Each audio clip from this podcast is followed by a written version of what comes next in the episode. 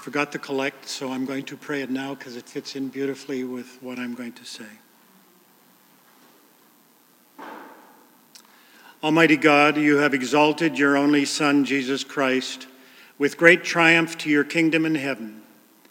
Mercifully give us faith to know that as he promised, he abides with us on earth to the end of time, who is alive and reigns with you in the Holy Spirit, one God now and forever. Amen. I speak to you in the name of the Father, the Son, and the Holy Spirit. You may be seated.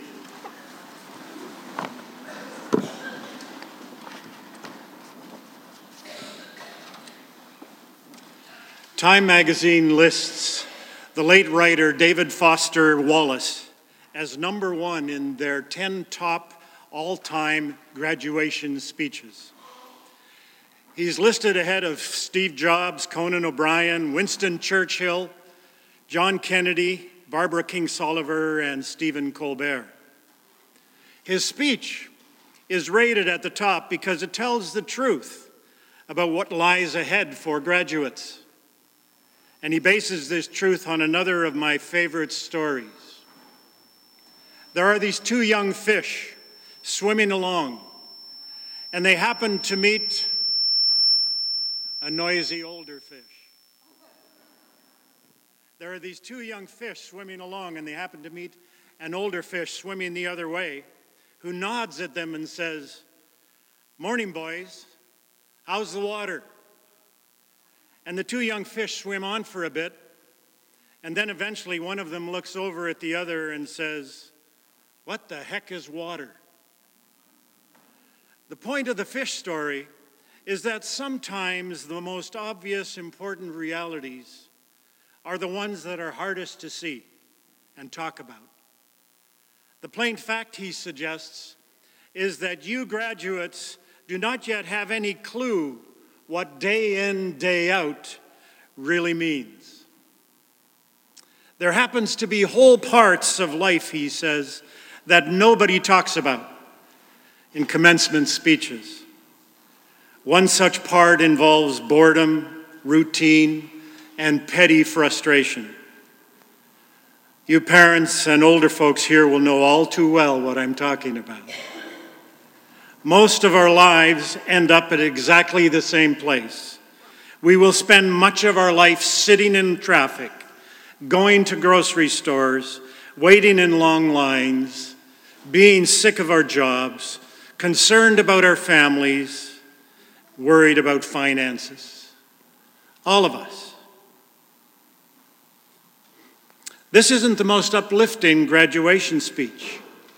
Happy graduation. Welcome to life. Oh, and by the way, life gets kind of old after a while.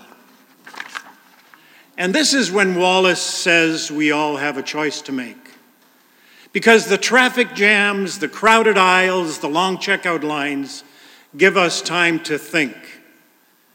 And if we don't make a conscious decision about how to think and what to pay attention to, we will be angry and miserable most of the time. Because our default setting is the certainty that situations like this are really all about me, about my hungriness, my fatigue, and my desire to just get home, my comfort, my entertainment, my distractions. And it's going to seem for all the world like everybody else is just in my way. Or, he says, we can think differently. We can decide. We can consider the likelihood that everyone else in the supermarket's checkout line is just as bored and frustrated as I am, and that some of these people probably have harder, more tedious, and painful lives than I do. And Wallace says this is where choosing comes in.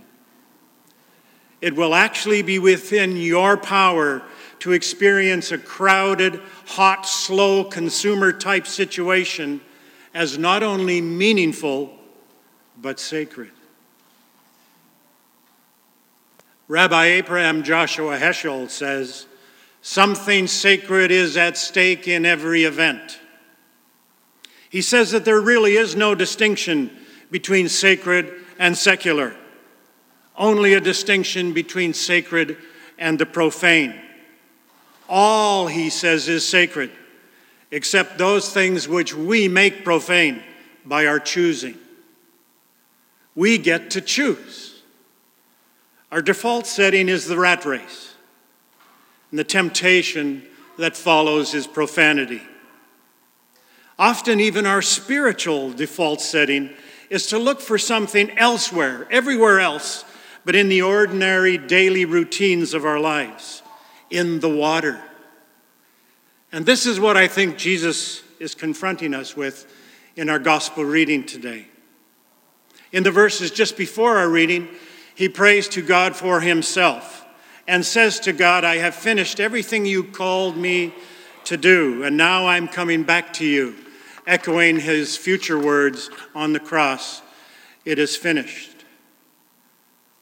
And his command or his wish that the, his people stay here and finish the work through their daily lives in the water, day in, day out. In our text, we get to listen to his prayer to God for us. And I found it a fascinating idea that God or that Jesus sits at the right hand of the Father and continuously prays for us. And in this text, we get to listen in on his final earthly prayer for us. And he says, I am with you always.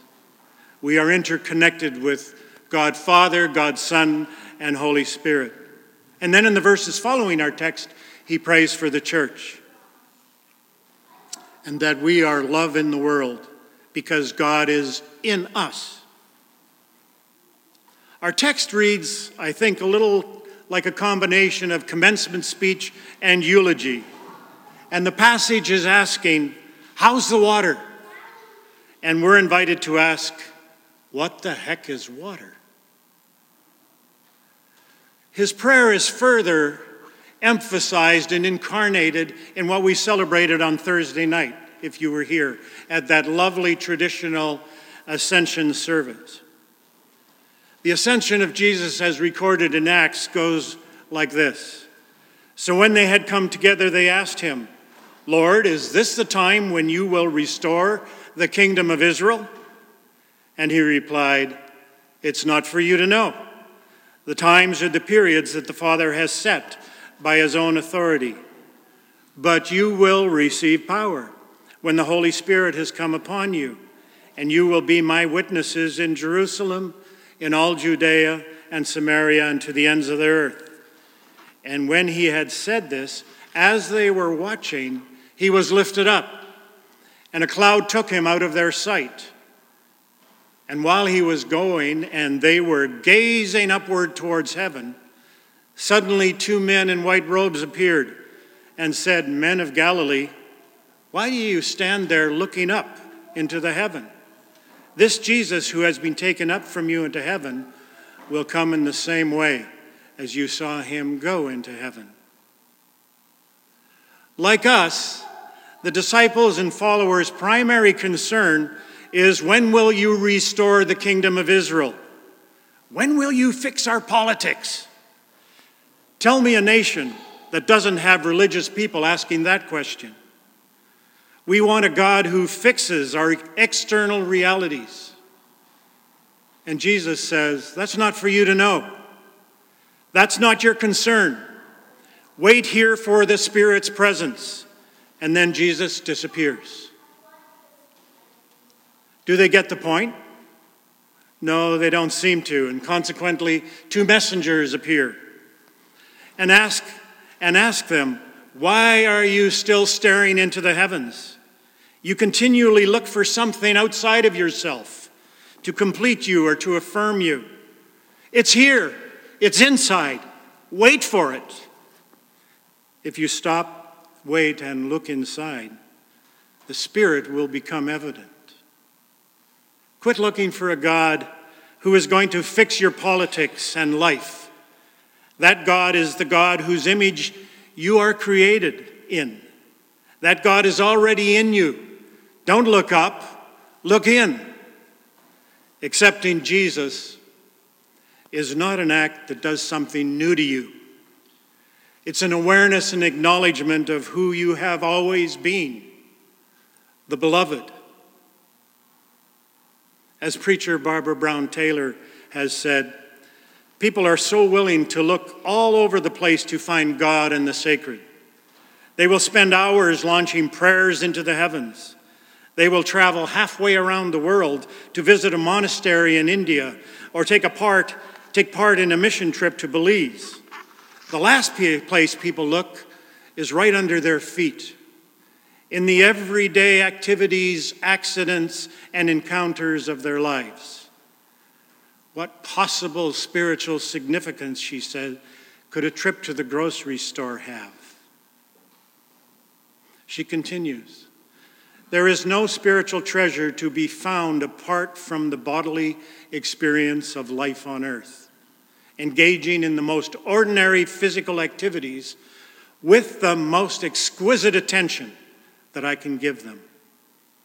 My life depends on ignoring all touted distinctions between the secular and the sacred, the physical and the spiritual, the body and the soul.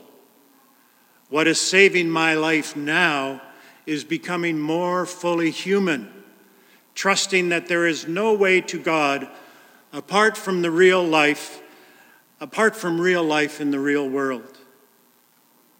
She's suggesting that we quit trying to earn our Christian life. You're in it. It is your life. Choose to be in it. Something sacred is at stake in every event. Look for it. Don't look for it out there. Look for it in here. And then community becomes the Jesus in me, seeing the Jesus in you. And we become forever connected even with our enemies. Our daily temptation or our default setting is to look for something out there to complete us. This is materialism. Nothing wrong with materialism as long as you realize that it isn't all that exists. For Jesus, the immaterial was more important than the material. Genuine relationships are more important than business contacts. And in our culture, even our relationships have a tendency to become materialistic, utilitarian, economic, manipulative, about winning and losing, not about loving and letting ourselves be loved. When I was working in financial services, I had a manager suggest to me that I find a church that didn't have any financial consultants in it and attend that church. A utilitarian approach to life and relationships. The last thing I felt I wanted to do. Reading this passage puts us into the same cosmological quandary as the disciples. And I think Jesus is saying, Instead of looking for holy moments, look for the holy in all moments. This is water. This is what the Christian life looks like day in, day out. This passage calls us to be fully engaged in the world in the same way that Jesus was. This is what he means by sanctification, not just putting in time until we get to heaven not just competing for adherence to some ideological faith, not marrying faith to politics so that we can be on the winning side.